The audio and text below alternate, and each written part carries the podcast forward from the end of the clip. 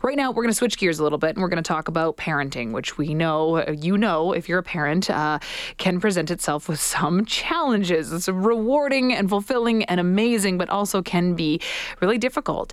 Uh, parenting a child with A D H D can also be really overwhelming. So uh, let's talk a little bit about why this conversation has come into the fore in such a big way.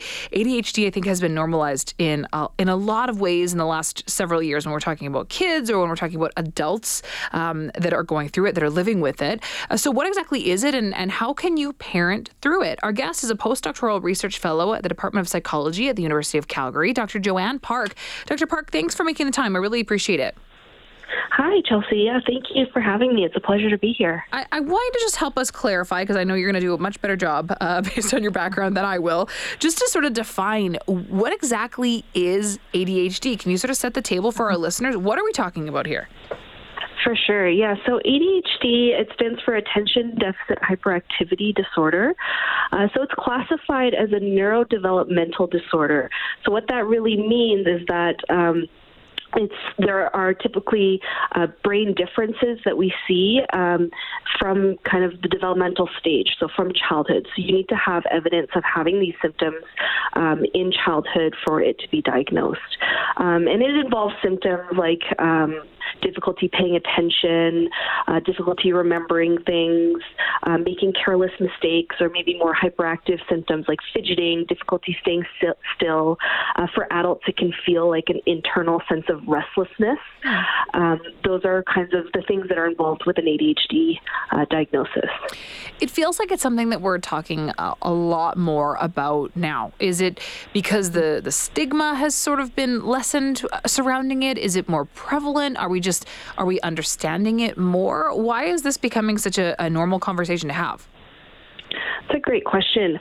Um, I think it's a combination of, of all those things that you've mentioned. I think um, there's a lot more awareness about A D H D um, now than there was before. This stigma uh, it has kind of um, changed, um, and it's been more kind of accepted.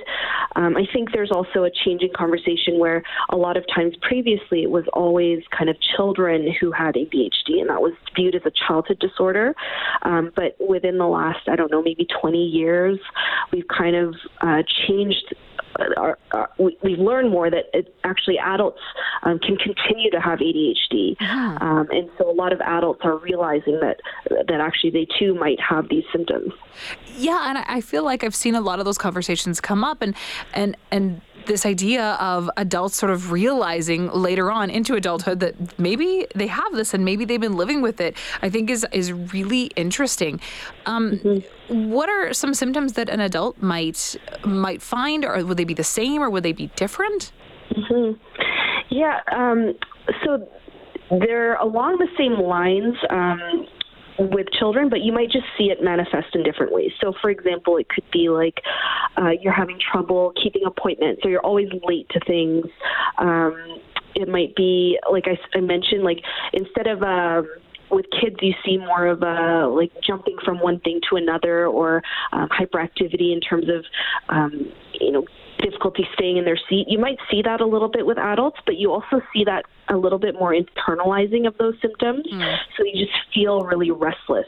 They feel um, that like they can report internally feeling that restlessness. I've read that A D H D is something that can often be inherited. So is it fair mm-hmm. that oftentimes if a parent has A D H D, then their child might as well? And how difficult would that be? Yeah, um, definitely. So I think um, one of the stats we have, and it, it differs depending on the, the research, but I think over half of adults with A D H D will have at least a, a one child with A D H D. So you often see um, it kind of multi-generationally in families. Um, and it, it does compound the problems in that um, I think there is research that shows that these families struggle much more when both parent and child have it. Um, but there's also the flip side where there can be some benefits um, as well. Yeah, so let's talk a little bit about that, because I'm sure that people can kind of imagine um, some of the challenges, and we can talk a little bit about how, how to navigate that in a moment. But what are some of the benefits? Yeah.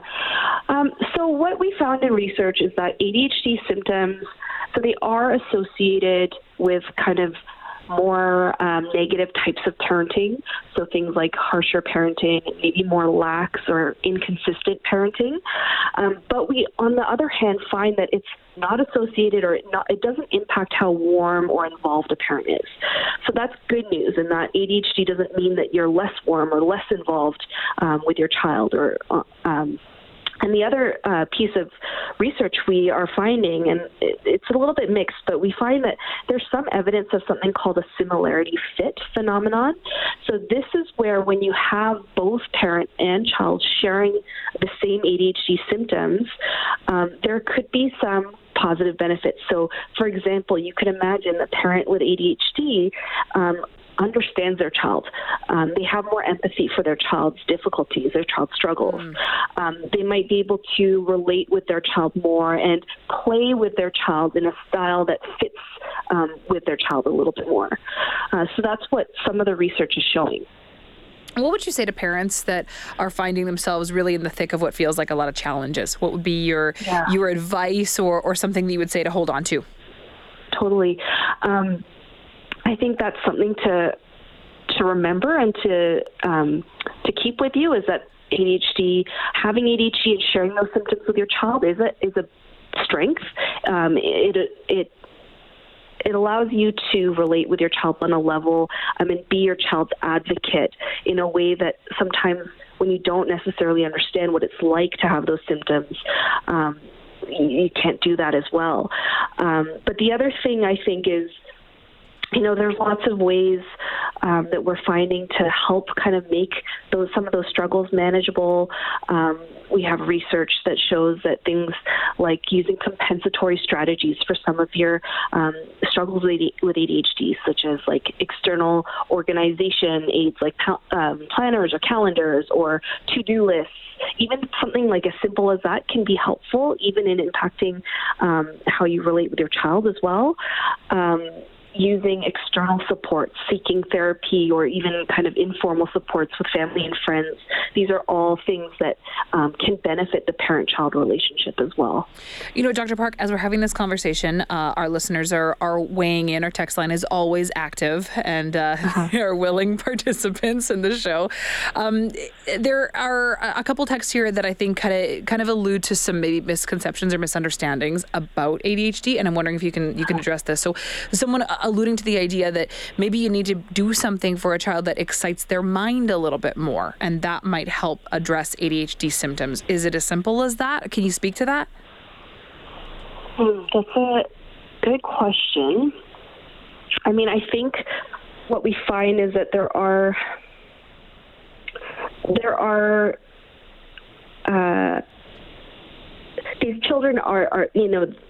There are ways that we can adapt the environment to kind of more be more supportive uh, for for these um, kids with A D H D. So I know things that like um, having kind of external um, structures in place, or parents kind of taking on the role of helping their child with some of the things that they're struggling with, um, and then they take on that role a little bit more. So being their child's organizer, helping the child to plan out things. Mm. When the child is working on uh, projects, to help kind of break that uh, project down for these kids, and being a bit more explicit with that up front, and then slowly kind of teaching their child to take on a little bit more of that as they grow older. Um, those are ways that, that we can really uh, support these children. Um, and it's it's kind of finding a, a, a fitting environment. So if your child does um, thrive in places where they're, they're able to be more active, so finding um, environments that, that fit with that, for sure. Okay. Um, Another question from our text line here. Uh, Dan asks, with A D H D, can you ask her if it can be fixed with diet? I've heard some researchers talking that this can be resolved with going to a more basic diet and eliminating some, some more processed foods. Is there truth to that? Yeah. Um, you know, I don't... I'm not sure. I, I know there are some, some studies looking into that. I'm not sure how big the effect sizes of those interventions are. So effect size meaning how how, how big of a difference that would make in, a, in an individual with A D H D. Mm. Um, so in terms of research, I'm not sure um, how effective that would be, but certainly it's something that if you find works for you, um, you know, that might be something you'd want to try. Yeah. Okay. Well, Doctor Park, thank you so much for making the time and uh, sharing your insights with us. I really appreciate it. For sure. Thank you so much for having me. Of course. Take care. That's Doctor Joanne Park, postdoctoral research fellow in the Department of Psychology at the University of Calgary, talking about parenting with A D H D. Obviously, as we can imagine, it could be something that would be seen as quite overwhelming, but it just seems like this has been a conversation that's become so much more normalized. The idea of talking about A D H D, whether it's for kids or whether it's for adults as well.